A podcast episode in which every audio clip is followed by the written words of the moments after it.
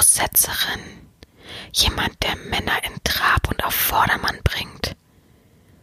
Vitalisiert und falsche Triebe wegrasiert. Eine Frau, die Gefallen darin findet, nichts in einem Mann zu finden, aber etwas hineinzusetzen. Werfe dich ins kalte Wasser, aber habe dir einen Bademantel in den Sand geworfen.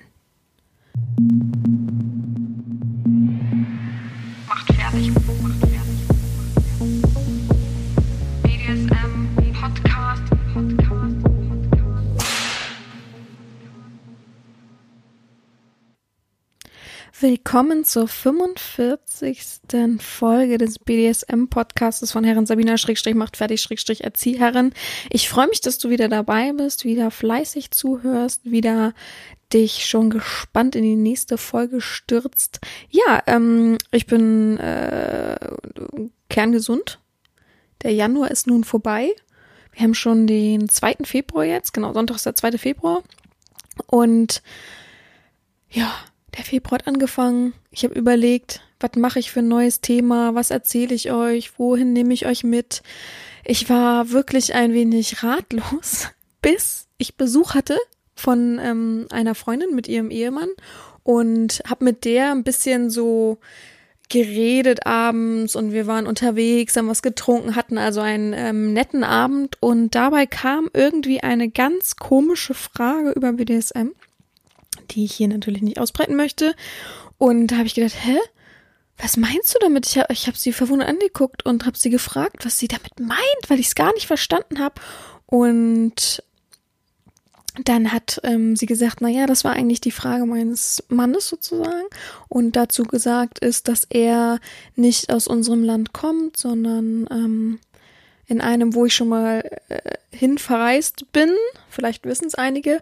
Und da ähm, kennt man BDSM jetzt nicht so unbedingt, vielleicht so vom Hören sagen, aber pff, also sehr untergrundmäßig. Und dann habe ich gesagt, oh, da, das bringt mich auf eine Idee für den Podcast und zwar Vorurteile. Ich möchte heute mal mit euch über ein paar Vorurteile sprechen, beziehungsweise ich möchte euch eigentlich so ein bisschen hm, wie soll man sagen, das Köpfchen streicheln, dass ich nachvollziehen kann, dass ihr euch alle nicht traut, natürlich an die Öffentlichkeit, oder die meisten sich nicht trauen, an die Öffentlichkeit zu gehen mit ihren Neigungen und ähm, ich auch ein bisschen verstehen kann. Und ich möchte ein bisschen aufräumen für die Leute, die ähm, so zuhören und ähm, ja, so ein bisschen vielleicht auch Angst nehmen, dass es nicht immer so ist, wie es scheint oder nach außen getragen wird. Ähm, ja, es ist natürlich allumfassend heute das Thema. Ähm, wir kennen das alle. Und ja, bevor ich jetzt anfange, möchte ich natürlich noch mal was über die letzte Folge sagen die mir sehr viel Spaß gemacht hat. Ich habe auch fleißig Feedback bekommen. Ich finde es auch jetzt sehr nett, dass ähm, viele sich das so zu Herzen nehmen. Entschuldigung, ich habe das Gefühl, ich muss aufstoßen. so, ähm, die sich das zu Herzen nehmen und jetzt äh, jede Woche dann auch so ein kleines Feedback mir schreiben, mir senden und ich dann so ein bisschen was daraus ziehen kann und wir möchten uns natürlich allesamt, die Feedback-Leute und auch ich, möchten uns nochmal bei dem Gast bedanken. Es hat uns sehr viel Spaß gemacht und zuzuhören. Natürlich ähm, hat man ein bisschen die Schüchternheit rausgespürt, aber ähm, wieder mal Chapeau, dass du dich überhaupt getraut hast, ähm, bei mir dabei zu sein. Das ist auch nicht selbstverständlich. Ich habe schon ähm, eine Handvoll Anfragen gehabt als äh, Gesprächspartner, die dann doch irgendwie den Schwanz eingekniffen haben, was ich letztendlich verstehen kann. Aber durchziehen ist immer noch das Coolste und Beste und da freue ich mich natürlich sehr drüber. Ja. Also ähm, das Thema selber war auch, Wachstum war ja auch sehr interessant für viele, haben viele was dazugelernt und auch viele gesagt natürlich, wer wirklich den Podcast verfolgt, wer alle Folgen so ein bisschen kennt, der hat auch gesagt, ähm, dass man mich trotzdem noch ein bisschen besser kennenlernen konnte, alleine schon von, von der Selbstdarstellung her, wie ich eben ticke und dass mir BDSM und die Internetpräsenz ja trotzdem irgendwie was für mein Selbstwertgefühl gebracht hat. Aber das spiegeln auch viele wieder, dass sie sagen, ja, umso länger ich so mich auslebe, umso länger ich BDSM wirklich für mich gefunden habe und betreibe, umso mehr fühle ich mich auch ich und selbstbewusster und so weiter. Also das spiegeln sehr, sehr viele wieder und das freut mich auf jeden Fall. Gut, wir fangen heute an mit dem, ach so, wir, wir wollen über Thema Vorurteile, nicht Vorteile, sondern Vorurteile. Also alles, was ähm, erzählt wird über BDSM ähm, und eben nicht so wirklich stimmt, beziehungsweise ja, was eben ein Vorurteil ist, was ähm, erzählt wird und wir dann dabei denken, hä, naja, das ist jetzt noch nicht das richtige Denken. Dass manches natürlich ähm, grundlegend nicht ganz falsch ist, ist uns auch bewusst, aber dass viel so überspitzt wird, ist immer so ein bisschen, ach mein Gott, also, äh, naja. Aber was mich da, was, äh, was mich da ähm, bei gerade, was mir dabei gerade einfällt, so rum, ist, dass ich letztens ähm, ein Video gesehen habe im Internet, ähm, wo so ein Format, glaube ich, wo so Leute interviewt werden von so zwei Kerlen und die haben gesagt, ähm, ach, wir hatten letztens auch einen relativ bekannten Pornostar hier, und die ist ja ganz nett, man hat ja sonst so Vorurteile, aber die ist ja richtig nett. Wo ich dachte, was, nur weil die Erotikfilme dreht, also ihre Sexualität nach außen offen austrägt, wovon viele, viele Männer ja profitieren, ähm, sich äh, befriedigen und ähm, eben ja ihre ihren lustfreien Lauf lassen. Und das ist dann so schlimm. Verstehe es auch nicht. Was, aber was haben die erwartet, habe ich mir dann gedacht. Ne? Was, was ist das Vorurteil äh, gegenüber Leuten, die sich im Internet ausziehen und offen Sex haben? Verstehe ich nicht. Aber mir geht's ja auch so, ich bin ja davon auch behaftet. Also habe ich, als ich wusste, äh, meine Freunde waren Montag, Dienstag da, als ich wusste, okay, das ist das Thema, hm, was mache ich damit? Habe ich eine Rundmail an meine Freunde geschrieben, ja. Freundinnen natürlich nur. Männer sind da ein bisschen aufgeklärt, da habe ich so ein bisschen das Gefühl, über BDSM, über Sexualität an sich, alles, die wollen immer mehr versuchen und gucken dann auch im Internet und so. Die sind irgendwie so ein bisschen abgeklärt und so. Also habe ich nur meinen Freundinnen geschrieben. Äh, tatsächlich, oh Gott, ich müsste jetzt, jetzt äh, habe ich keine Zahl im Kopf, jetzt müsste ich mal kurz auf mein Handy gucken. Eins, zwei, drei, vier, sechs, sieben. Ich habe so zwölf Freundinnen geschrieben es ist nicht so, dass es zwölf allerbeste feste Freundinnen sind, dann hätte ich ganz schön viel zu tun, glaube ich. Aber ich habe zwölf Freundinnen geschrieben und die gefragt, ähm, jetzt mal ab davon, die meisten wissen ja von mir, wie ich BDSM auslebe und so weiter und haben natürlich auch schon mal ein bisschen geguckt im Internet, wie ich mich so präsentiere und so. Würde ich aber auch machen tatsächlich, wenn ich ähm, so jemanden im Bekanntenkreis hätte, wo ich nicht, oh, wo ich gern wüsste, was da so abgeht und äh, aber nicht so gerne offen darüber spreche. Na, auf jeden Fall habe ich die dann gefragt, jetzt mal ab von mir und was ihr über mich denkt. Was wisst ihr über BDSM? Ohne zu googeln, was denkt ihr über BDSM und so weiter. Und das ist ganz interessant, was da so ein bisschen bei rausgekommen ist, dass ähm, ich wirklich, wirklich viele, viele Vorurteile gelesen habe und gedacht habe, Gott, oh Gott, sehr schlimm, die müsste ich ja eigentlich alle aufklären. Und auch gesagt habe, Leute, ich ähm, mache eine Podcast-Folge, wenn ihr Bock habt, ihr müsst es natürlich nicht, aber hört mal ein bisschen rein, ihr hört ja dann auch, was ihr erzählt habt sozusagen und was eigentlich echt Quatsch ist und so, wenn ihr euch wirklich ein bisschen, äh, ja, einen höheren Horizont ähm, ereifern wollt, dann hört euch die Podcast-Folge an, weil ja schade eigentlich, dass ihr so über BDSM denkt und letztendlich jeder, der so dieses Vorurteil hat, deswegen hält sich sowas ja auch ziemlich oft, trägt das ja weiter.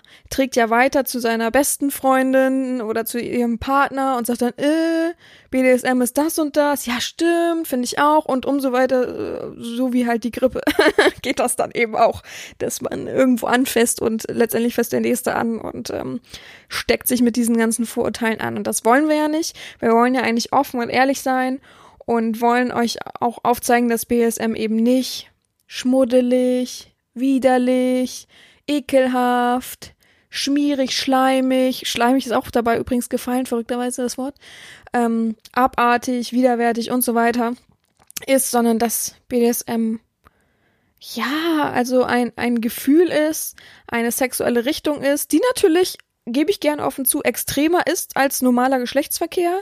Aber es gibt ja auch Phasen von Fetisch und BDSM und so weiter, was alles so ineinander harmonisiert, was überhaupt null schmutzig oder dreckig ist, wo ich gar nicht nachvollziehen kann, warum ähm, denn dieses ganze Gender-Ding so offen ausgetragen wird. Aber wenn man jetzt ums Feminisieren ähm, spricht, wenn man ja ums Feminisieren spricht, dann ist das wieder I und Bäh. Verstehe ich nicht, komme ich nicht hinter.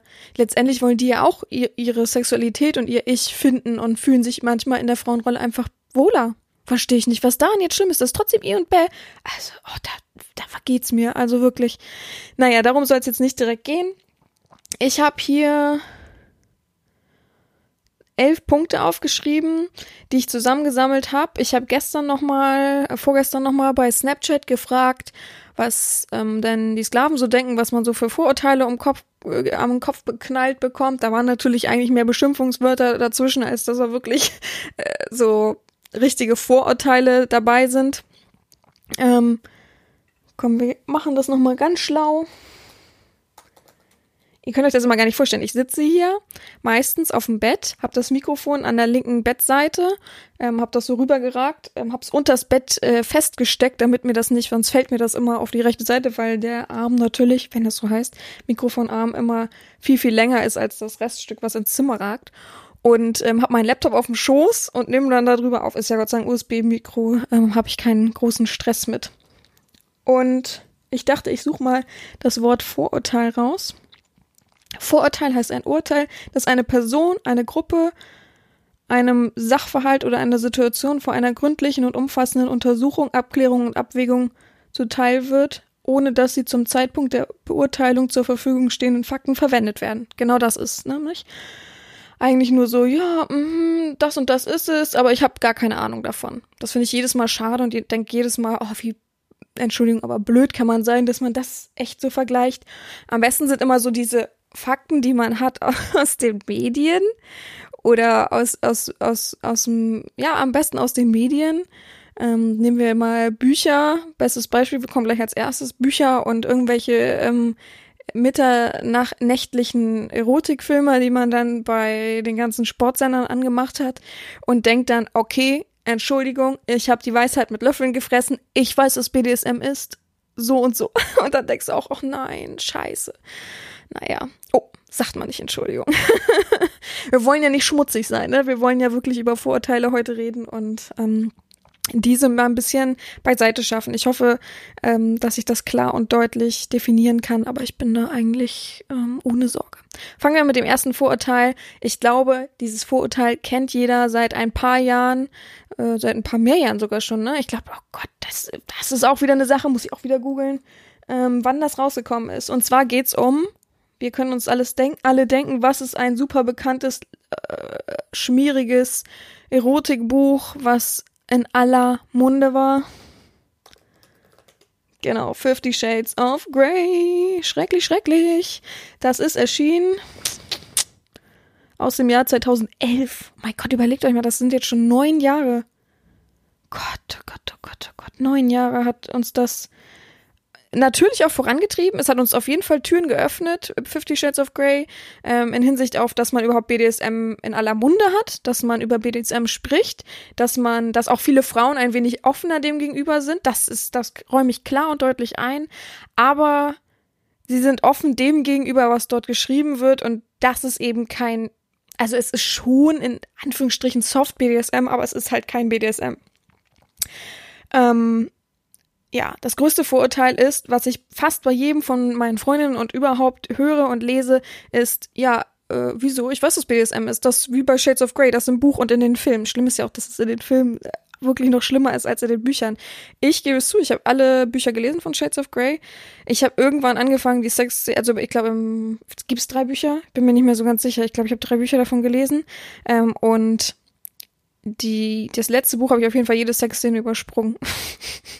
weil es mich nicht interessiert hat, weil es so oh, Klischee geschrieben wurde. Frag mich mal, warum ich das gelesen habe. Ich habe es auf jeden Fall gelesen, als es gleich rauskam in deutscher Sprache, weil alle so gehypt haben. Alle, oh, Erotik, mhm, bester Erotikroman und so weiter, habe ich es gelesen. Ersten fand ich, naja, okay, ich kannte mich in der Zeit schon mit BDSM aus und dachte, das ist aber kein BDSM, das ist halt, ja, wie soll man das definieren? Für mich ist das ähm, offen ausgelebt na offen ist ja nicht, aber es ausgelebtes Sexleben mit ein bisschen Hauen. das ist das für mich. Und äh, dass das nicht BDSM ist, das verstehen die wenigsten. Dass da natürlich äh, gut wiedergespiegelt wird, dass man eine gute Verbindung braucht, dass man einander vertrauen muss. Es sind ja viele Faktoren, die gut beschrieben wurden und die äh, auch da sind, aber dann dieses, allein schon guckt euch mal einen Trailer von dem Film an. Also Entschuldigung, aber da muss ich schon würgen. Wirklich. Dieses überspitzte, wenn man so ein bisschen mit der Peitsche auf den Po haut und das ist schon schlimm und oh, hm, und dann wurde ich gefesselt, wusste ich gar nicht, was ich machen soll. Und davon ab war die Uschi ja irgendwie Jungfrau, richtig mega verrückt, die war ja Jungfrau, wurde von ihm irgendwo, äh, korrigiert mich, wenn ich falsch liege, ja, aber in der Küche entjungfert, glaube ich. irgendwie so. Und danach ist er schon mit ihr in, in so ein komisches Spielzimmer gegangen. Wie soll denn das funktionieren? Also ich kann mir nicht vorstellen, dass ich ähm, eine Frau, ich nehme ja jetzt mal eine Sub, also eine weibliche ähm, Unterwürfige, dass die gerade ihr erstes Mal hatte und danach gehe ich schon mit ihr irgendwo in den Keller, kommt auch noch das Klischee, in den Keller und äh, peitscht die dann aus so. Und, also da ist auch gar keine Null-Kommunikation zwischen denen gewesen. Er hat einfach gemacht, worauf er Bock hatte. Das ist zum Beispiel kein BDSM, das möchte ich mal klar und deutlich sagen. Ähm, eine gute Dom oder eine gute dominante Person ähm, wird nicht einfach über den Sub gehen und sagen, nur was ich will, nur was ich will, sondern man spricht vorher, man ähm, man hat eine Ebene, wo man weiß, was kann der eine ab, was kann der andere nicht ab, was sind die Tabus, wo ist das Stoppwort oder ähnliche Abmachungen, dass man eben aufhören kann. Äh, weiß ich nicht. Hat sie nicht sogar zwischendurch geheult, weil ihr das irgendwie emotional, das war ja das meiste, es war ja eigentlich immer emotional viel zu viel. Ich würde BDSM nicht so einschätzen, dass man sagt, man geht über die emotionale oder psychische Ebene und macht einfach Hauer Hauer und das ist irgendwie geil. Das ist ja, also da sind so viele Klischees drinne, dass man als Dom sagt, oh Gott, super, mega schlimm, dass man so dargestellt wird. Ja, er ist charmant und wow, und alle Frauen denken jetzt, oh, hm, so ein, so ein Geschäftsmann, oh, und der soll mir mal einen Po verhauen. Ja, ist okay, aber denkt bitte nicht, dass ihr damit BDSM auslebt. Also nicht, ihr, ihr erlebt einfach ein bisschen Spannung, ein bisschen intensiveres Sexleben vielleicht und ein bisschen Haue, Haue, aber bitte nicht gleich damit verwechseln, was BDSM bedeutet. Denn das, was da offensichtlich aufgezeigt wird, ich frage mich ja, wie diese Frau, ich zu meiner Schande, das habe ich nicht recherchiert und das werde ich auch nicht, würde mich mal interessieren, wie diese Schriftstellerin, das war eine Frau, ne? E.L. James war doch eine Frau, ne? oh Gott, nicht mal das weiß ich. Äh, aber egal, aber wie die recherchiert hat, um, um das so zu machen. Das ist für mich auch, ich habe einfach mal fünf Erotik-Pornos gesehen, wo eine Frau verhauen wurde und wenn es so in die ha es gibt ja so richtig, die aber auch richtig gut gemacht sind, ähm, richtig Hardcore BDSM ähm, Erotikfilme, die man im Internet findet, die ähm, sehr, sehr deutlich aufzeigen, wie man es eben auch machen kann und was man machen kann und was so ein bisschen passiert. Und die hat sie wahrscheinlich, nee, das ist mir zu viel, das kann ich nicht schreiben, i, weg damit. Also ich weiß, dass da so ein bisschen dieser Hype mitspielte. Jeder musste es lesen und jeder sagte, wow und oh, hm, Spannung und im Bett. Und ich glaube, jede Klischeehausfrau hat es in ihrem Bücherregal, um auch aufzuzeigen, ich hab's gelesen, ich bin ganz tolerant und offen, aber dass ihr eigentlich ein bisschen das alles zurückschraubt und sagt, äh, das ist BDSM und mehr will ich auch nicht wissen und Scheuklappen auf, dann ähm, habt ihr uns nicht viel mehr weitergebracht, als was wir eigentlich schon erreicht haben, dass wir uns trotzdem offen ausleben können. Im gewissen Rahmen. Von daher bitte dieses Klischee streichen, das Fifty Shades of Grey, ob ich jetzt eine Markennennung oder Namennennung sage, ist mir egal. Ähm, ah, das, das BDSM ist. Das, jedes Mal kriege ich Gänsehaut, wenn ich denke, oh, auch wenn Freundinnen sagen, ja, so wie Fifty Shades of Grey hast du dann so Abend gemacht. Und ich, hä? Was redet ihr denn? Oh, ich bin aber auch immer sauer. Dann bin ich auch mal ein bisschen pisst, wenn Leute das sagen, weil die, die mich kennen, schlimm, dass die dann das denken, dass es so ist. Also bitte, ne? Beim besten Willen. Ja, dann ähm, nächstes Klischee, was ich auch äh, mehr als häufig gelesen habe: Eine Domina muss in Lack und Leder gekleidet sein. Mich haben auch fragen auch meine Freundinnen immer: Na, hast du neue Outfits? Und dann sage ich manchmal: Ja, klar, hab neue Sachen so hier. Am liebsten ähm, einfache, ich kann den Namen nicht sagen, aber einfache ähm, Dessous oder ich mag ja gerne Bodies, Spitzenbodies oder so, ähm, Bodies oder hier das habe ich und zeigt dann manchmal so Sachen so auch von meinen Bildern her und sagen die mal, hä? Und da, das finden die Sklaven gut. Und ich, ja, warum nicht? Die, ja, aber du bist ja gar nicht äh, so, so äh, dominant in Schwarz nur. Und ich, wieso denn nur in Schwarz? Ja, man muss doch so hier mit Peitsche und Lack und Leder und so, am besten nur komplett so eingekleidet. Habe ich mal ein Bild gesehen. Oh. Also ihr wisst ja, ich bin klischeefrei. Nein, nicht komplett frei, aber äh, ich, ich bin nicht so auf Klischees. Und ähm, ich weiß nicht, natürlich gibt es viele ähm, dominante Frauen, die sich komplett nur in Latex kleiden oder die komplett immer nur auf die äußeren Merkmale, große Brüste, komplett in Latex. Und äh, das war's dann. Und äh, weiß ich nicht, manche färben sich ihre Haare, glaube ich, sogar komplett schwarz, damit sie noch dominanter sind. Und ähm, ja, natürlich ähm, gehört es zum gewissen Maße dazu, irgendwie Leder oder Lack oder Latex oder Peitschen, was weiß ich, Symbolik dazu zu haben. Und mir gefällt es auch persönlich. Bin ich so der mega große Lederfan, aber ich mag schon gerne so Wet Look und sowas alles. Ich mag auch gern Latex, hab nicht so viel Latex-Sachen, aber ich mag gern Latex. Ähm, aber ich finde, ich brauche das persönlich nicht, um eine Domina zu sein. Ich habe auch zu denen gesagt, naja, Leute, ich bin ja auch im Privatleben letztendlich eine Domina. Also ich bin eine dominante Person und äh, lebe das ja auch in meinem Privatleben aus und sitze ja jetzt hier zum Beispiel auch gerade vor meiner Freundin und schreibe trotzdem mit meinem Sklaven. Warum müsste ich jetzt hier auch dann im Restaurant in Lack und Leder sitzen? Also bitte, ne? Nicht immer nur so eingeschränkt denken. Ich mag dieses eingeschränkte Denken nicht, dieses ähm, von hier bis da hinten im Raum, soweit kann ich denken, aber drumherum denken und dass ich ja eine normale Person bin und dass ich ja eben auch normal im Alltag rumlaufe und nicht das brauche. Ich poste so viel Bilder auf Snapchat. Die Leute, die dabei sind, wissen das und ähm, können das nachvollziehen, dass ich immer auch im Alltagslook, ähm, ich wollte gerade sagen, überzeuge, überzeuge und ähm, normal unterwegs bin und auch normal mit euch rede. Ähm, ich brauche dafür nicht ja, Lack, Leder, Latex.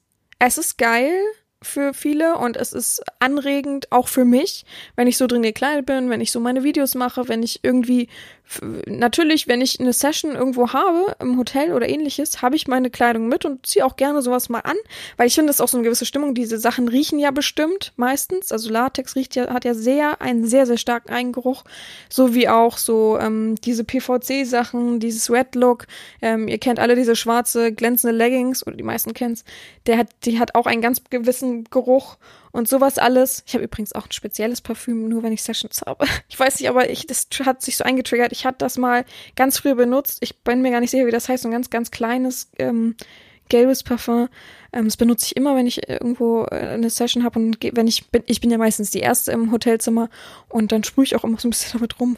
weiß auch nicht. Für mich ist das der Geruch, äh, ist, äh, ja Konditionierung, keine Ahnung. Aber ja und ich mag halt dieses Denken nicht, dass das nur so funktioniert und das auch, ich finde auch das eingeschränkte Denken ähm, macht ja auch den Sklaven runter, weil das würde ja bedeuten, dass der nur so handeln kann, wenn ich nur so aussehe. Das finde ich schade, weil, ähm, wie gesagt, ihr seid ja auch so ähm, devot, äh, wenn ihr einfach äh, Lust habt und da muss man doch nicht sagen, ja, ich empfange nur meine Befehle, nur wenn die in Lack und Latex geklärt ist oder ich kann nur dann handeln, sonst bin ich blind äh, von meinem devoten Dasein aus.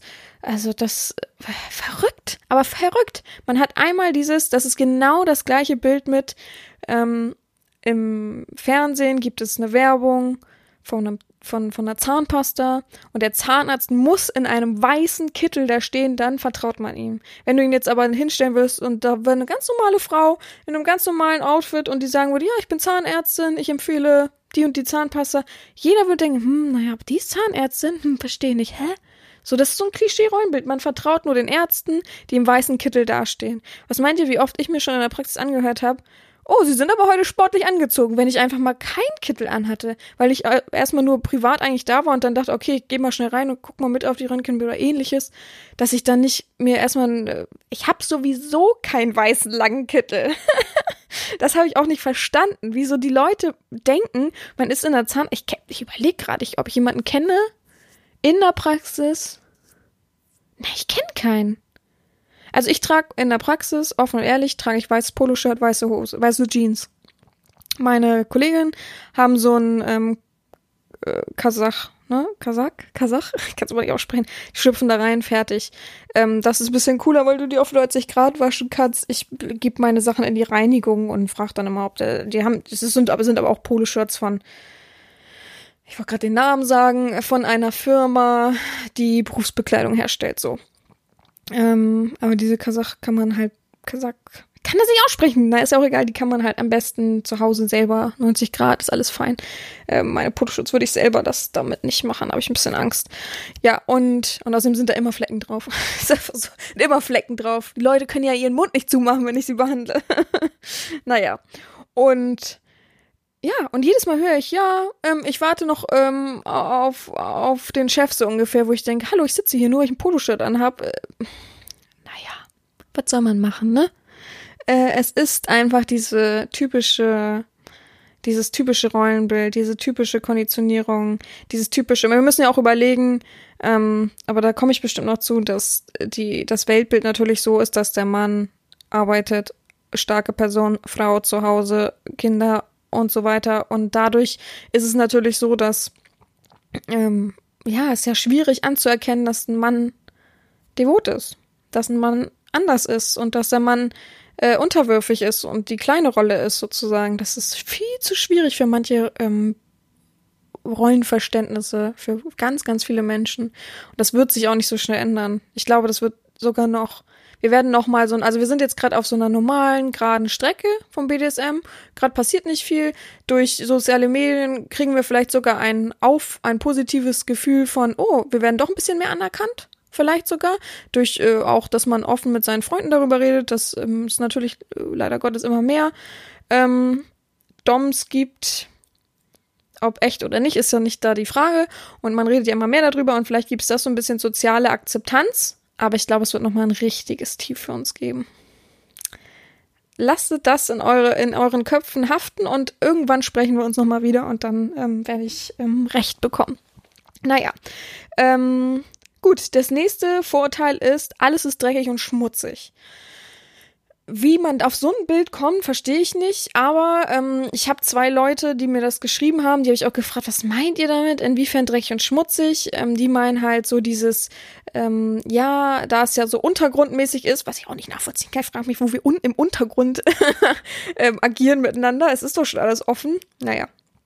Und ähm, da denkt man halt immer so an, ähm, die haben ehrlich gesagt an Fäkalien und äh, verbotene Dinge, die man halt eben nicht machen sollte und alles ist düster und alles ist dreckig und alles ist schmutzig und ähm, die glauben halt, dass auf Hygiene zum Beispiel gar kein Wert gelegt wird, dass ähm, man da so ein bisschen alles missachtet, weil es ist ja alles heimlich und äh, in, in dunklen Räumen und da guckt man nicht so direkt hin und man macht ja schmutzige Sachen. Also so ist das ich glaube, mein Mikrofon rutscht gerade immer weiter runter, aber so ist das, glaube ich, gedacht von denen. Oder sie haben es mir so versucht zu erklären. Schwierig für sie zu erklären, weil sie es selber, glaube ich, gar nicht so genau wussten.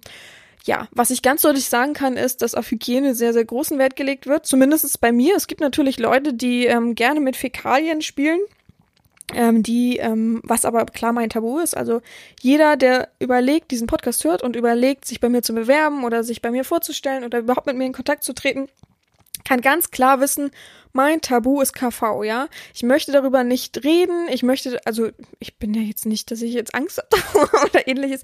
Ich möchte das nicht behandeln, das Thema. Ich möchte auch nicht, dass jemand sagt, ja, ähm, würde ich gerne mal ausprobieren. Hier können wir das zusammen machen. Nein, Leute, ihr braucht nicht. Ähm, ich akzeptiere eure Tabus. Ähm, ihr habt gefälligst dann auch mein Tabu zu respektieren und das ist unter anderem eben KV und da äh, ist für mich klar zu ersehen, ähm, dass das eben nicht in, in ich, ich, ich führe es einfach nicht weiter aus. Ich habe es, glaube ich, schon mal irgendwo ausgeführt, ähm, dass das sehr, sehr gefährlich ist und unter anderem eben auch lebensgefährlich. Von daher sollte man einfach ein bisschen Acht geben, wenn man da schon so sehr drauf äh, pocht. Ja, und ähm, da ist eben klar, ich finde auch ähm, überhaupt Hygiene, ich, aber wenn ich mir, ganz ehrlich, wenn ich mir so Studios manchmal angucke, ja, es gibt so ähm, Seiten, wo ich bin, da gibt's super coole, da gucke ich mir mal gerne so Bilder an. Das ist so wie, ich darf ja, ich soll ja mal nicht so viel Markennennung sagen, ne? Aber das ist so wie diese ganz bekannte mit F anfangende Plattform, aber äh, für Fetischisten. Super cool, kann ich nur jedem empfehlen. Da kann man so viel Bilder gucken, so viel sich so inspirieren lassen. Und da sehe ich ja sehr, sehr oft Studi Studios von äh, so, so, so Elite-Studios, wie sagt man denn, so eine äh, Gemeinschaft von mehreren Räumen ähm, und da sind dann halt ganz viele Doms, die ja, sich so ausleben und so Pay-Sessions und sowas machen. Und da, ich, also ich finde, das sieht immer lupenrein sauber aus. Vielleicht habt ihr ja Erfahrung, mich würde, also das ähm, gebe ich auch gerne im nächsten Podcast dann ähm, kund, wenn irgendjemand Erfahrung hat und sagt, ich war schon mal ähm, in zwei in einem oder zwei Studios und da war es wirklich, wirklich schmuddelig. Das würde mich mal interessieren, Leute. Das habe ich äh, noch gar nicht so auf dem Schirm vorher gehabt, aber für mich persönlich, wenn ich so Sachen sehe an Bildern und so, dann sieht das immer geleckt aus. Es ist noch nicht so, dass ich noch nie in sowas war und ähm, ich war schon bei mehreren, unter anderem auch in Hamburg in einem ganz bekannten und ich kann nicht behaupten, ich bin äh, nicht angemeldet dahin gegangen und wollte irgendwie was abfotografieren oder ähnliches, sondern ich ähm, habe eine Freundin begleitet, die ähm, ja mittlerweile das nicht mehr ausübt, aber früher das ausgeübt hat, privat und ähm, die habe ich begleitet, habe sie hingebracht und ähm, wir sind dann zusammen in ihr Zimmer gegangen, hat sie sich umgezogen, ich habe noch gewartet kurz und da war es super mega sauber. Also und ich weiß auf jeden Fall, dass da so eine äh, Putzfrau ist, die sozusagen immer da ist, wenn die auch da sind. Die kommt, bevor äh, die Räume aufgeschlossen werden, putzt einmal durch und ähm, immer wenn dann eine Session war, kommt sie und macht alles sauber. Aber auch richtig so mit Desinfektionsmittel und so bei ähm, wichtigen Gegenstände. ich kann das jetzt nicht sagen. Und gerade, ich habe auch zu denen gesagt, gerade, es gibt ja auch Klinikbereich, wollen wir nicht so doll drauf eingehen, aber gerade da muss ja alles steril und so sein. Wäre ja schlimm. Es gibt bestimmt sowas, Leute. Ohne Quatsch. Es gibt bestimmt so Klinikbereiche, die nicht akkurat steril sind. Steril kann man nie sein, aber. Oh, das wäre ja super schlimm. Stimmt, da bin ich noch gar nicht drüber gestolpert, aber oh Gott, gibt's Leute, die echt schlechte Erfahrungen haben, die eine Klinik-Session gemacht haben und danach, äh, äh, ja, vielleicht Entzündungen hatten oder ähnliches. Das würde mich auch interessieren. Leute, schreibt mir, ne? Das ist mir echt wichtig. Dieses Mal, wenn ich irgendwas weiß, erzähle ich es im nächsten Podcast. Natürlich ohne Name, ohne irgendwas ähm, an Details, aber was, also ich möchte auch mal gerne schlechte Erfahrungen wissen. Ich hätte auch Lust, mit euch mal eine Folge zu machen, wo ich wirklich sage, das und das ist Leuten passiert. Wir haben es ja schon ähm, in der nicht letzten, sondern vorletzten ähm, Gesprächspartnerfolge gehört, dass nicht jeder positive Erfahrungen gemacht hat. Ne? Ähm, natürlich ähm, werden sehr, sehr viele mir schreiben und sagen, ja, ich bin auch schon auf Fake Doms reingefallen, aber mich würde auch mal andere Sachen äh, interessieren. Gerade so in Real-Sessions. Ähm, es gibt ja nun mal so Studios, wo du hingehen kannst und sagen kannst, ich möchte jetzt eine Stunde eine Session, äh, machen Sie das und das äh, gerne und die Frau macht dann äh, so ein bisschen äh, in diese Richtung oder macht so ein bisschen, worauf sie Lust hat. Ob es da schon mal richtig blöde Erfahrungen gegeben hat. Ich kenne eine Erfahrung, die richtig blöd ist, die möchte ich aber nicht offen austreten, weil, ja, es wäre unfair, ich habe nicht gefragt, ganz einfach. Ich kann mal fragen, ob ich das mal erzählen darf. Aber ich glaube, das wird euch interessieren und mich auch interessieren. Natürlich so als Vorwarnung, ähm, dass äh, das nicht unbedingt immer passieren muss, weil es gibt natürlich viele Verkopfte, die dann denken, oh nein, das passiert mir dann auch. Aber ja, wäre ja cool als Sonderfolge. Oder ähm, bald gibt's ja einen neuen BDSM-Podcast-Bereich. Mal gucken. Aber da informiere ich euch noch zeitig. Noch habe ich kein Go von der Technik. Ähm, ja, so viel dazu. BDSM wird nur im Keller ausgeübt. Das war der beste Spruch. Ich habe so gelacht. Eine von meinen Freunden hat geschrieben, ja, wieso BDSM wird nur im Keller ausgeübt? Das weiß ich. ich so, ach, das weißt du. Bist du sicher? Ja, bin ich mir hundertprozentig sicher. Sind immer mit, äh, mit Käfigen und, oh, was hat sie geschrieben? Moment, ich guck. Das weiß, weiß ich nämlich, wo sie ist. Das ist natürlich die Frage. Mhm. BDSM wird immer nur im Ke Keller ausgeübt, das weiß ich. Ach, das weißt du, wieso? Weil da immer Kä äh, Käfige sind. Und nicht, Käfige gehören im Keller, denke ich. ja, also, ja, äh, so ein äh, typisches Denken. Natürlich ähm, ist es einfach machbar, ähm, dass viele aus dem Hobby heraus, aus der Leidenschaft, aus der privaten Leidenschaft heraus ähm, ihren Keller umfunktionieren. Wie viele haben Hobbykeller?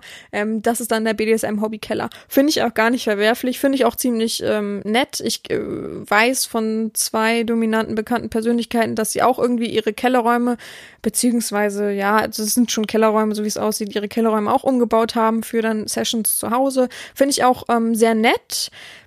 Oh, Gute Frage, ob ich es persönlich ähm, auch so machen würde, die ich mir selber gerade gestellt habe, die Frage. Ähm, ja, ich denke schon. Ich denke schon, dass ich es auch persönlich machen würde.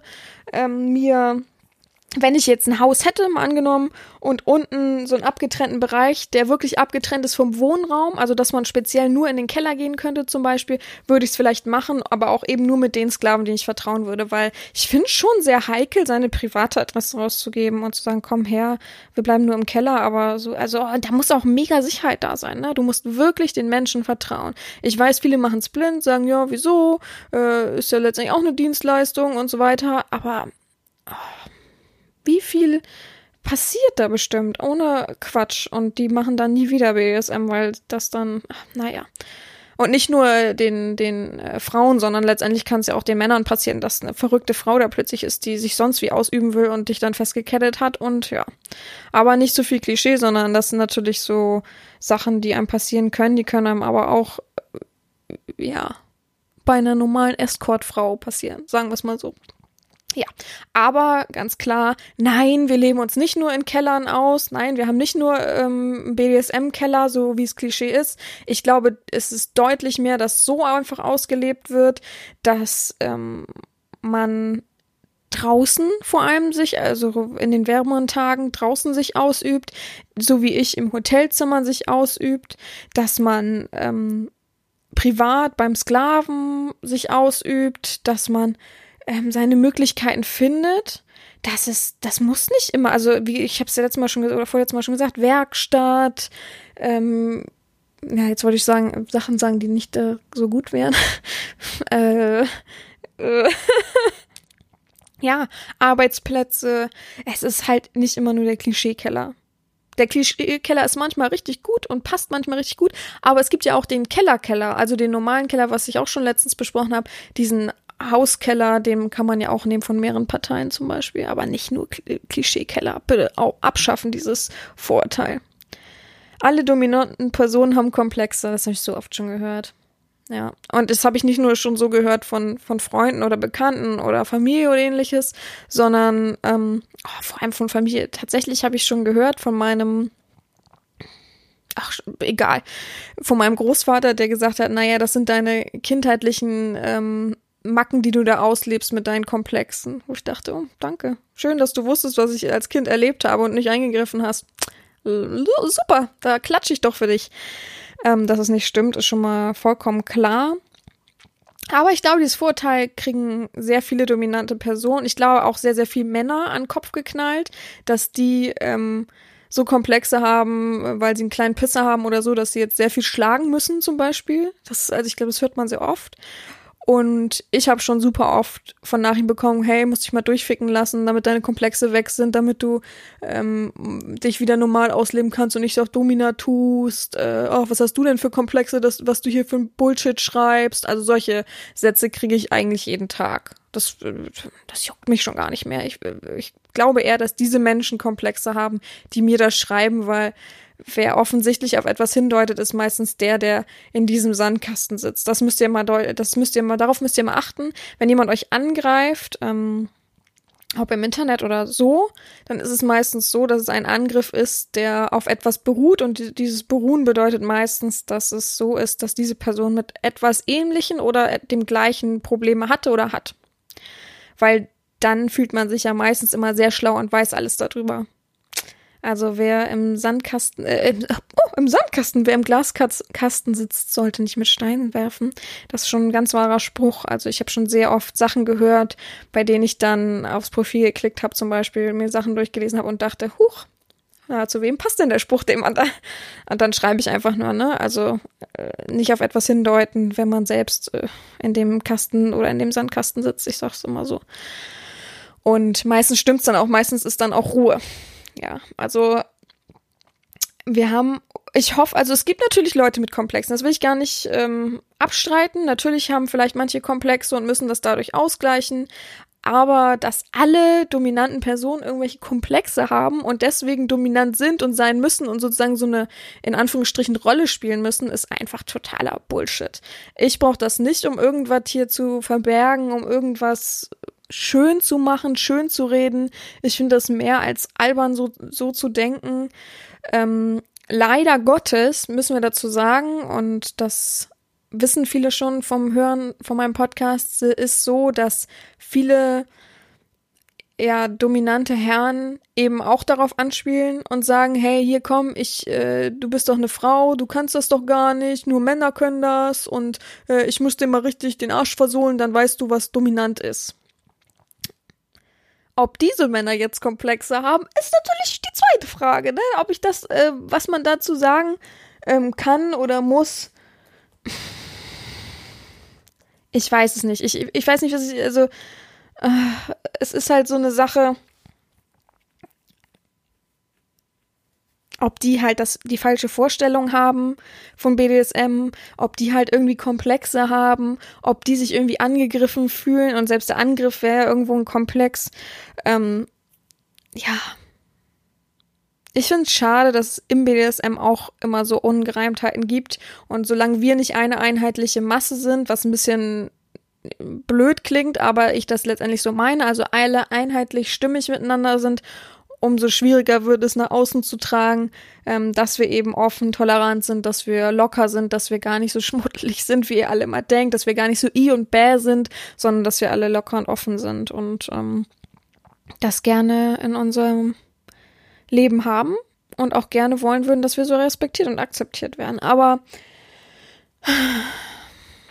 vielleicht formt sich das in den nächsten Jahren mehr und mehr, so dass ähm, das alte Denken abgeschafft wird und ähm, dass man solchen Leuten eben auch, so wie ich es eben tue, die Meinung sagt und sagt, pff, wenn du so weiter denkst, hast du für mich vom Verständnis her nichts im BDSM zu suchen, weil für mich ist BDSM ähm, eben Toleranz. Super wichtig. Bei uns ist Toleranz ein wichtig großes Wort. Und wenn du sagst, äh, du bist nicht dominant, äh, nur weil du eine Frau bist, äh, gehörst du für mich nicht an einen Stammtisch zum Beispiel. Ja. Ich freue mich, wenn ich solchen Leuten nochmal irgendwo begegne. Ich ähm, habe mir überlegt, dieses Jahr vielleicht zwei Stammtische mal zu besuchen. Einfach mal so aus Spaß. Ich werde äh, eine Freundin mitnehmen, die ebenso ähm, Domina ist. Nicht so wie ich, aber ein bisschen, äh, sagen wir mal, geheimer für sich, äh, mit ihrem Partner. Und dann, ja, werden wir sehen, wie sich das ähm, dingst. Und ich dachte mir, ich äh, berichte dann mal über den Stammtisch beim Podcast. Das wäre doch ganz interessant. Ja. Ähm, der nächst, das nächste Vorurteil ist, BDSMler sind niemals monogam. Kann ich ganz klar sagen, ist auch ein Vorurteil, was vielleicht stimmt. Also viele haben viele Beziehungen und ähm, viele Ebenen und viele Verbindungen. Ich glaube auch nicht, dass ich unbedingt monogam bin und für sein werde, weiß ich nicht. Aber wie gesagt, ich habe zum Beispiel eine Freundin, die ähm, sich so ein bisschen seit, jetzt muss ich überlegen, drei, vier Jahren hat sie so ein bisschen ihre dominante Position gefunden, fühlt sich sehr, sehr wohl da drinne, hatte einen Freund, der für mich offensichtlich devot war ähm, oder ist und sie das gar nicht so gemerkt hat, hat viel erfüllt und dadurch ist sie so ein bisschen in diese Rolle. Also sie hat oft Face-Sitting gemacht und ähm, hat viel ihm die Füße ins Gesicht gehalten. Das ist natürlich nicht gleich immer devot sein, aber es war schon sehr ausgeprägt, dass sie ihn schon sehr hin und her geschubst hat und das gar nicht so gemerkt hat, weil oft ist es so ein, so ein, so ein Alltagsding, wo die Frau viel dominanter ist. Das fällt mir sehr, sehr oft auf, wo ich dann denke, oh, das ist bestimmt äh, ein devoter Mann oder ähm, die Frau ist sehr, sehr dominant und die merken gar nicht ihre Rolle und dass dem Mann das sehr, sehr gefällt, merkt die Frau meistens dann auch nicht. Naja, auf jeden Fall ist es so, dass diese, meine Freundin dann das gemerkt hat, irgendwann mit mir geredet hat darüber, weil sie ja wusste, was ich so ein bisschen mache und gesagt hat, sag mal, kann das sein und, mm, und ich würde gerne mal wissen, wie das ist, zum Beispiel einen Mann zu schlagen. Das kann ich mir nicht vorstellen, ähm, weder mit der flachen Hand ins Gesicht, noch ähm, mit einer Peitsche oder ähnliches, kann ich das mal ausprobieren. Hab ich gesagt, ja, such dir einen Sklave. Ich kann den nicht einfach von mir jemand anbieten und sagen, hier, nimm. Ähm, das sind ja keine Gegenstände, da brauchst du eine Verbindung. Und man, also ich persönlich würde mich nicht, auch wenn ich devot wäre, was weiß ich, schlagen lassen ohne Sinn und Verstand, weiß ich nicht. Also und ich suche auch nicht solche Personen in meiner Umgebung, sondern ähm, ich suche schon was Festes und so weiter. Und ja, dann haben wir lange hin und her, bis wir dann jemanden gefunden haben, der ähm, sich bereit erklärt hat, sozusagen. Und da hat sie es gemacht und hat richtig danach, man hat richtig gemerkt, wir waren dann noch essen, ohne den Sklaven natürlich, und man hat richtig gemerkt, dass sie so Feuer und Flamme war. Sie gesagt, oh Gott, es hat mir richtig Spaß gemacht. Ohne Quatsch, ich muss dir sagen, ich bin richtig geil geworden und so davon. So, und dann hat sie das ihrem Partner erzählt, weil ich meinte, er ist schon, er hat eine Richtung von Dom äh, Devot sein, Ähm, äh, versuch es ihm, oh, ich habe das Gefühl, ich muss niesen, versuch es ihm offen und deutlich aufzuzeigen. Warum denn nicht? Du kannst ja mit ihm sprechen. Du musst ja, kannst ja auch sagen, du musst es nicht alles bei ihm erfüllen, aber du würdest gern vielleicht weiter intensiv in dieser Rolle aufgehen oder in, in deinem dem dominanten Dasein, vielleicht ist deine Sexualität und so weiter und dich ausprobieren. Naja, auf jeden Fall hat er dann eingewilligt, sich auch ab und an mal schlagen zu lassen. Und bei ihr wurde das halt extremer und extremer. Also sie, sie wollte halt mehr und mehr und mehr und hat gemerkt, oh, das reicht ihr nicht und noch eine Stufe härter und noch und das war ihm dann zu viel. Ähm, und dann hat sie sich in, äh, auf einer ganz bekannten Seite angemeldet und hat ziemlich schnell gefühlt nach anderthalb Monaten einen neuen Partner gehabt, ähm, der eben wirklich ein richtiger Sklave ist, den ich auch kannte, ähm, aus Hamburg. Und die sind jetzt ein Paar und die funktionieren super gut. Und sie hat auch gar nicht mehr, weil er sehr, sehr viel erfüllt, was sie so braucht. Sie hat gar nicht mehr dieses Bedürfnis von, ich müsste jetzt zu jemand anderen gehen und ich müsste mir noch einen anderen Sklaven und das kann ich nur bei dem Sklaven und so. Nee, die haben sich sehr, sehr gut aufeinander eingespielt und ich glaube schon, ähm, an diesem Beispiel alleine schon, und ich kenne auch andere, die eine Beziehung haben und man, ich glaube, jeder kennt das, oder? Also zumindest so vom Hören sagen und äh, irgendwo auf irgendwelchen Seiten gibt es ja auch Paarprofile, die sich so perfekt miteinander aus, ausleben. Meistens ist es aber tatsächlich so, glaube ich, dass der Mann, wenn der dominante Mann da ist, dass der noch eine Sklavin hat nebenbei, neben seiner Ehefrau oder so. Ist nicht, ist jetzt vielleicht Klischee-denken, aber es ist, ich habe es sehr oft schon gesehen auf Profilen, dass die dann eben noch jemanden suchen dazu und so weiter. Aber es ist nicht immer so, dass ähm, alle BDSMler eben nicht monogam leben können. So. Alle Subs sind unselbstständig. Das habe ich auch gelesen. Ähm, hat mich ein bisschen irritiert. Ich habe nachgefragt und die meinten, naja, die leben ja nur so, dass, was die Herrin sagt, äh, das machen die. Die können nicht alleine auf Klo gehen. Die müssen immer um alles um Erlaubnis fragen. Es gibt sicher solche realitätsfremden Menschen, die einfach alles abgeben wollen aber dass das meistens null machbar ist, auch im Privatleben, auch wenn man zusammenleben würde, ist komplett klar, oder? Man kann ja nicht jemanden Händchen halten, nebenstehen und immer sagen, jetzt darfst du auf Toilette, jetzt darfst du die Haare kämmen, jetzt darfst du dir die Zähne putzen, jetzt darfst du was essen, jetzt darfst du runterschlucken. Also das ist hoffentlich klar, dass es so Sessions gibt, wo man wirklich alles bestimmt, jeden kleinen, jede Sekunde gefühlt. Ist, ist cool und macht Spaß. Aber wie gesagt, ich habe es ja schon öfter gesagt, ich mag nicht so gerne realitätsfremde Menschen, die denken, ich sperre sie in Kerker ein, ich gehe arbeiten und die sitzen da den ganzen Tag und das ist so ihr Leben. Also, nee, sorry. Für mich muss ein Sklav selbstständig sein. Ähm, naja, der muss ja auch sein Leben bestreiten können. Also ganz normal bestreiten können, mal ab von Arbeit. Aber er muss ja auch normal funktionieren können. Ähm, der Körper und die Reflexe funktionieren. Ja, dann müsste ich ja auch sagen, jetzt darfst du atmen, jetzt nicht. Und das macht ja null Sinn. Also von daher so richtig unselbstständig finde ich immer so ein bisschen schwierig. Aber die, die mich kennen, wissen das. Ich mag das nicht. Ich mag nicht wegen Pups und Pieps gefragt werden. Also das finde ich auch an manchen Stellen albern. Mich normale Fetischsachen zu fragen, darf ich die Strumpfhose anziehen, darf ich die, äh, könnte ich die auch den ganzen Tag anziehen? Was würden Sie, wie finden Sie das? Kann ich was für Sie tun? Klar, gar keine Sache, das gehört zur Verbindung und so weiter. Aber dann darf ich aufstehen. Wann darf ich das erste Mal ins Bad gehen? Wann darf ich Zähne putzen? Das ist schon so ein bisschen für meine Verhältnisse, für mein, für mein Feeling von BDSM zu extrem, ähm, dass man das steuern kann und dass man auch abtakten kann und dass man auch, wenn jemand wirklich einen Wunsch hat, dass man das so ein bisschen aufspalten kann und einen Tagesablauf schreiben kann, ist schon cool, macht auch Spaß, aber so ganz unselbstständig finde ich nicht. Das äh, Subs, Subs so sind. Findet ihr das? Ich finde das nicht. Ich finde nicht das, also finde ich auch Quatsch. Warum sollten sie? Die meisten sind ganz normal in ihrer Arbeit, machen ihren Tag normal und leben das dann halt privat aus, ihre Sexualität. Sexualität bedeutet ja nicht das ganze Leben. Manche sind so sexuell gesteuert, dass es das ganze Leben ist, aber äh, die, äh, nee, kann ich, kann, nee, fühle ich nicht. Alle BDSMler haben traumatische Erlebnisse. Ja, immer wieder so ein Thema. Oh, immer wieder so ein Thema. Oh, und was. Äh, ich muss sagen, ich bin davon auch nicht befreit, das manchmal zu denken.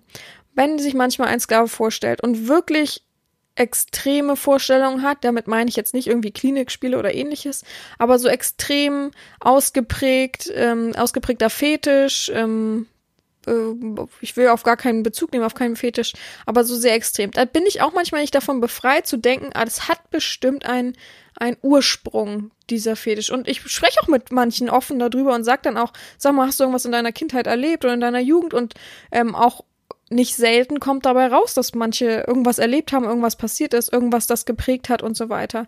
Dass aber Fetisch und BDSM aus reinem äh, traumatischen Erlebnissen resultiert, bin ich nicht der Überzeugung. Also nehmen wir mal wieder meine Freundin, die hat nichts erlebt, dass sie dominant wurde.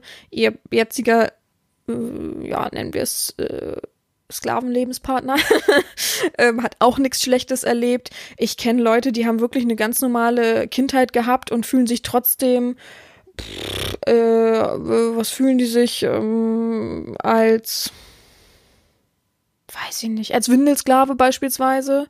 Oder ähm, finde ich auch Quatsch, weil jetzt geht's ja wieder darum, ähm, es gibt ja dieses Geschlechterding, dass man dass manche sich im falschen Körper geboren fühlen, dann äh, müsste man ja auch da sagen, die haben traumatische Erlebnisse. Aber wie oft hört man diese ganzen Geschichten, dass die Eltern sagen, ich habe gemerkt schon von Anfang an, dass äh, mein Junge zum Beispiel immer Mädchenkleidung tragen wollte und so weiter. Wo haben die denn dann traumatische Erlebnisse, wenn die es schon als Kind gemerkt haben? Macht ja auch keinen Sinn. Das heißt ja Feminisierung, für, äh, ich wollte gerade Feministen sagen, auch noch verrückter. Feminisierung, Sissys und so weiter müssten dann ja auch wieder äh, normal sein, oder nicht? Ach nee, die haben auch wieder traumatische Erlebnisse, weil sie weiblich sein wollen. Ach so. Man schert immer alles über einen Kamm, aber äh, differenziert gedacht ist es dann ja doch nicht so huch und ach ja, stimmt, hm, macht gar keinen Sinn. Ja, und wenn du einfach irgendein spezielles Material magst, guck mal, es gibt genug Menschen, die ein spezielles Kuscheltier haben. Und das haben sie ihr Leben lang. Das bedeutet doch noch lange nicht, dass sie irgendwas Schlimmes erlebt haben und deswegen dieses Kuscheltier immer haben, weil sie sich dadurch sicher fühlen. Nö, manche mögen einfach das Material, manche mögen sich einfach gerne manchmal so an die Zeit, wenn sie es angucken, an die Zeit zurück äh, erinnert fühlen. Manche sind starke, normale Persönlichkeiten und trotzdem mögen sie gern, weiß ich nicht, die, das Gefühl von äh, irgendwelchen Materialien auf der Haut. Was, warum soll man gleich ein traumatisches Erlebnis haben, nur weil man zum Beispiel Latexsklave ist? Warum? Verstehe ich nicht, komme ich nicht hinter. Nur weil man nicht dem Rollenklischee und dem Rollenbild entspricht, den die Gesellschaft einen aufgedrückt hat, den die Gesellschaft aber auch gelernt hat, so zu haben von Medien und von, von unseren äh, Werten und Normen. Hm. Naja, okay, das heißt also gleich, alles, was nicht normal ist, alles, was wir nicht äh, genau aus der Tiefe erkennen, Komisch bedeutet, äh, verrückt bedeutet, ähm, abnormal bedeutet, muss man ja irgendwas was Schlechtes erlebt haben, damit man so ist. Dankeschön. Also, ich bin natürlich ein schlechtes Beispiel, weil ich wirklich was Schlechtes erlebt habe, aber ich bin dadurch nicht dominant geworden. Ähm, was mich geprägt hat durch meine äh, schlechte Kindheit ist natürlich, dass ich selbstständiger geworden bin, auf jeden Fall. Vielleicht hat mir das dazu geholfen, dass ich schneller mich gefunden habe in meiner dominanten Rolle, aber ich kann nicht behaupten, ich bin jetzt dominant, weil meine Mutter mich fertig gemacht hat und ich über ihr stehen muss.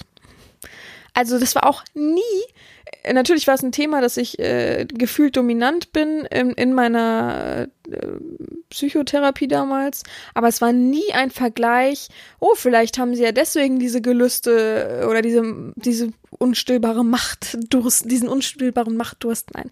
Aber das war nie Thema, es war nie offen aufge, und der hat wirklich jedes Körnchen umgedreht gefühlt bei mir. Von daher, ich finde das Quatsch. Ich kann aber behaupten, ja, klar, habe ich schon Leute erlebt, die was Schlechtes erlebt haben, bin aber auch der Überzeugung, dass jeder Mensch, jeder normale Mensch von uns, ähm, hat nichts nur mit BDSM-Lern zu tun oder Fetisch, Fetischisten oder ähnliches. Jeder sollte zum Therapeuten gehen und sich einmal ähm, einmal, ich wollte ein schlimmes Wort sagen, einmal äh, ja, durchpusten lassen, damit man irgendwie wieder klarkommt und damit man irgendwie sich auch selbst besser versteht. Aber weiß ich nicht. Es gibt viele Sklaven, die sehr, sehr schüchtern sind, sehr, sehr in sich gekehrt. Heißt noch lange nicht, wenn man schüchtern ist, dass man immer gleich was Schlechtes erlebt hat. Manche sind einfach grundschüchtern, die haben einfach diese, bedeutet ja zum Beispiel auch, ähm, viele, die schüchtern sind, haben einfach nicht dieses, ähm, na, ich suche gerade das richtige Wort, diese Selbstakzeptanz, diese Selbststärke äh, mitbekommen von den Eltern, weil die Eltern entweder auch vielleicht schüchtern waren, weil die Eltern auf was anderes Wert gelegt haben, weil, äh, ja, es gibt ja auch verschiedene Faktoren. Heißt ja nicht immer gleich, gab keine Liebe, Kind traumatisiert. Heißt das doch nicht. Manche, äh, ich kann ich nicht als Beispiel nehmen. Ich habe zum Beispiel eine, jetzt weiß ich gar nicht, wie die mit mir verwandt ist, keine Ahnung. habe ich auch keine Lust aufzuschlüsseln gerade. Auf jeden Fall ist das Mädchen super mega schlau. Ähm, ist aber auch über äh, drei Ecken mit mir verwandt gefühlt.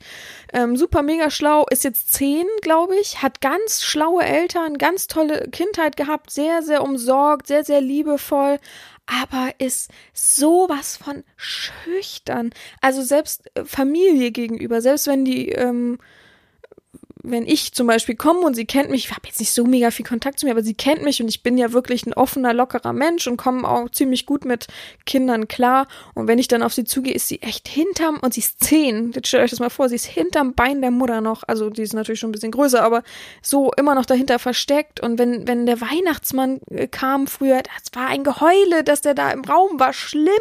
Also, weiß ich nicht, das ist so, manche haben das. Manche haben das ausgeprägter. Äh, da muss ja nur mal irgendwas, ähm, und das muss nicht unbedingt traumatisches sein, aber irgendein kleiner Schockmoment sein und huch, schon ist man so. Und das erstmal rauszupicken, bis man das gefunden hat, warum man so schüchtern ist.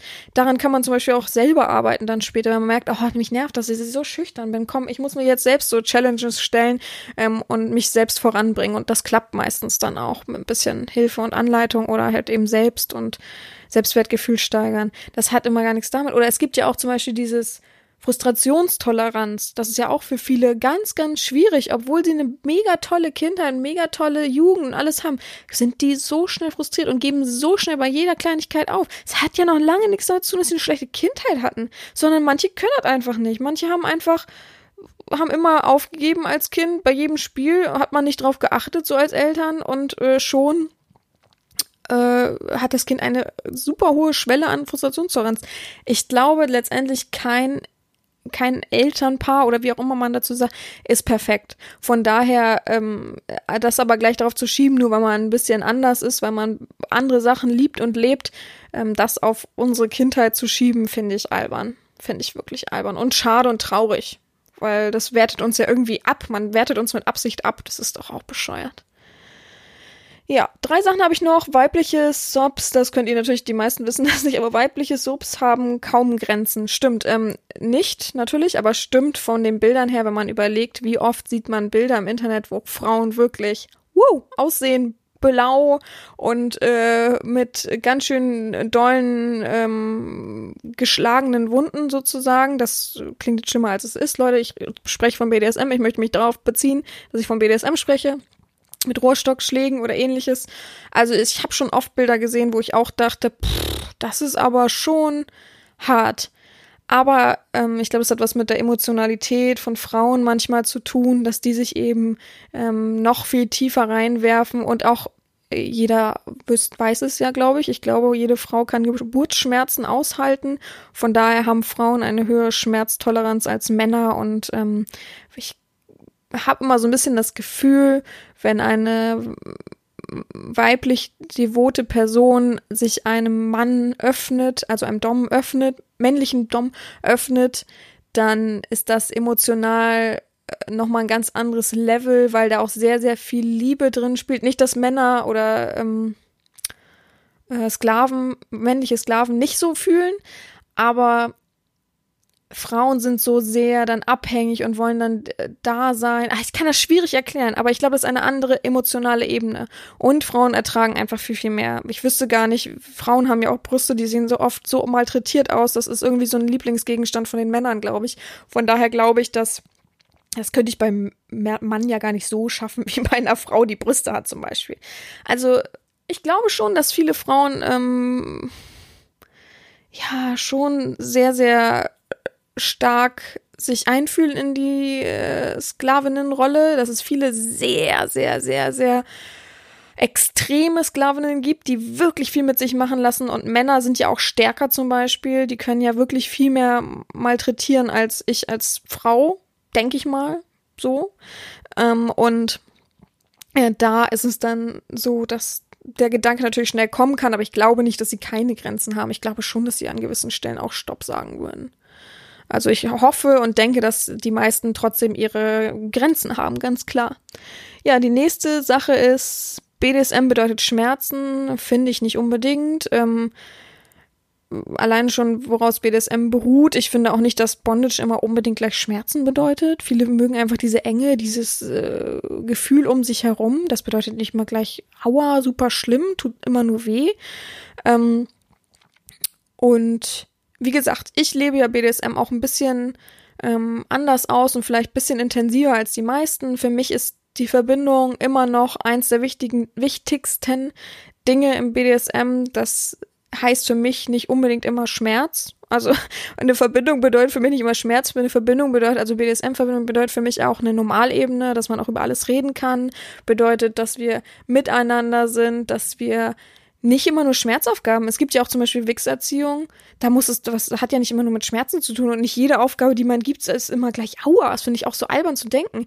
Ähm, das ist nämlich auch wieder dieses Shades of Grey Ding, denn ähm, ist doch Quatsch. Wir haben doch gar nicht ähm, diesen Horizont, dass wir nur schlagen oder nur klammern oder nur äh, abbinden es ist doch Quatsch, es gibt so viel mehr Aufgaben und so viele Aufgaben, die Spaß machen und ähm, Hingabe aufzeigen, die eben auch BDSM sind.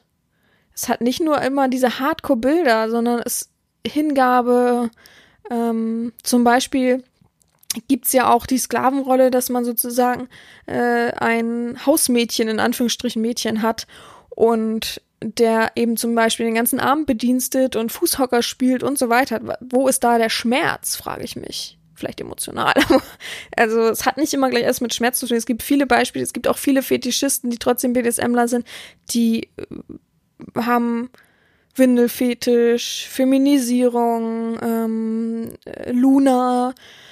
Was gibt es nicht alles, wo null Schmerz eigentlich ähm, fühlbar ist. Also, also äh, die meisten sind nicht immer masochistisch oder äh, ja, oder eben äh, das, der, der Part dazu sadistisch. Das bedeutet ja nicht immer gleich, dass das immer hardcore ausgelebt werden muss. Es gibt auch viele, viele Menschen, die sich zum Beispiel vorstellen oder die auch in ihren Beschreibungen stehen haben, ich mag BDSM und ich lebe BDSM aus, aber es, ich bin null schmerzgeil. Also gar nicht. Und ähm, Hauch von Schmerz ist manchmal dabei, wie bei Wachs, aber wer, jeder hat schon mal einen Finger in die Kerze gehalten und das ist, glaube ich, erträglich und das ist jetzt auch nicht Schmerzschmerz.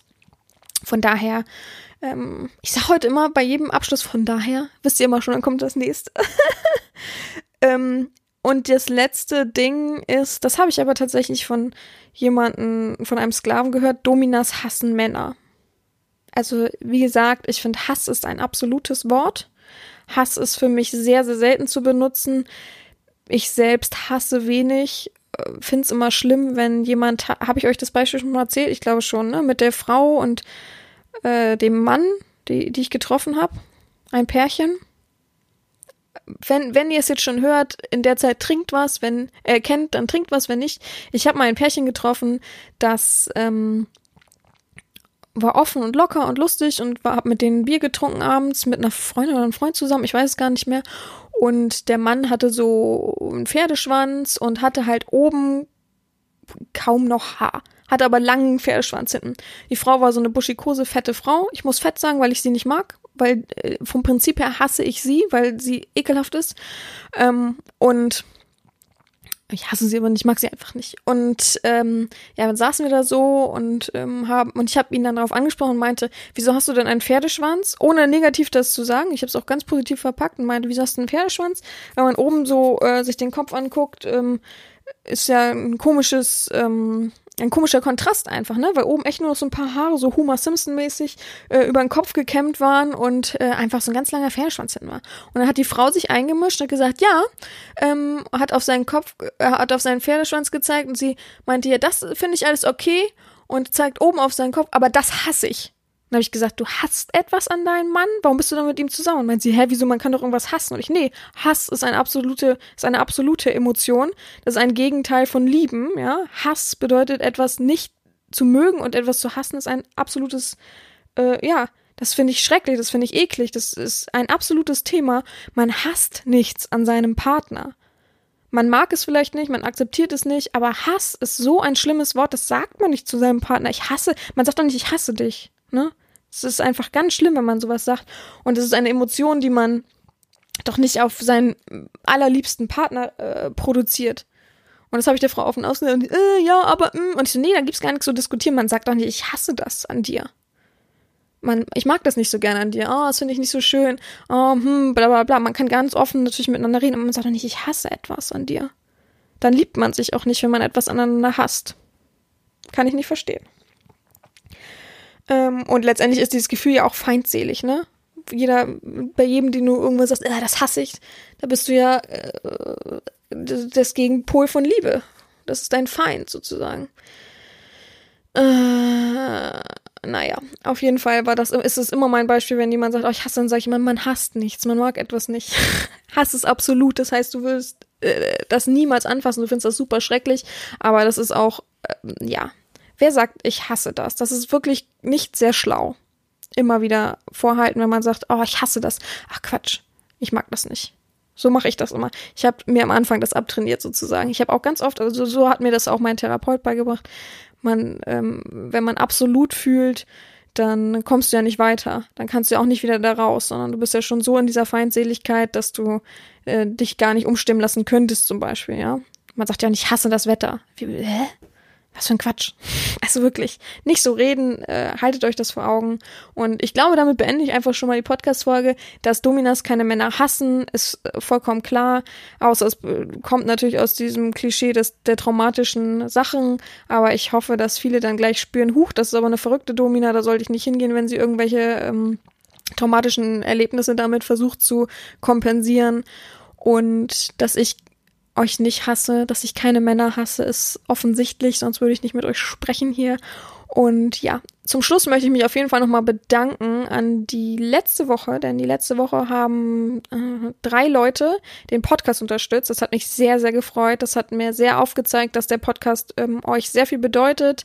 Ich habe ein bisschen mal in die Zahlen geguckt und habe gedacht, wow, mittlerweile sind auch die Zahlen an Zuhörern so mega angestiegen für einen Monat, dass ähm, berührt mich, das freut mich, das zeigt mir auf, dass ihr BDSM liebt und ähm, auch so fühlt wie ich ein wenig zumindestens, dass ihr euren Horizont öffnet und das macht mich stolz euch das so ein bisschen nahe zu bringen, mit euch zu reden. Ich freue mich natürlich immer über Leute, die mit mir ein bisschen sprechen wollen, die ein interessantes Thema haben, ähm, die ja sich mit mir austauschen wollen und die vielleicht auch meinen Hörern irgendwas Positives aufzeigen wollen.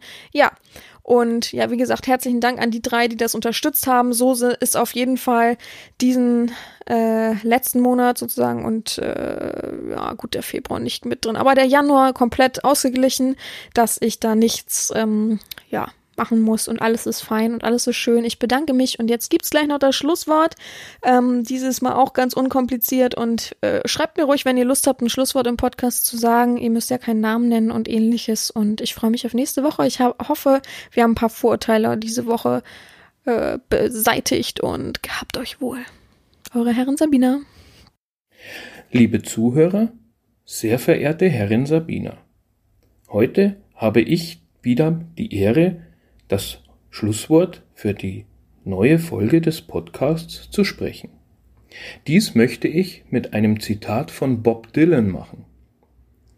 Seltsam, dass Leute, die zusammen leiden, stärkere Beziehungen haben als die Leute, die sehr zufrieden sind. Ich glaube, darüber kann man wunderbar nachdenken und es passt auch zur heutigen Podcast-Folge.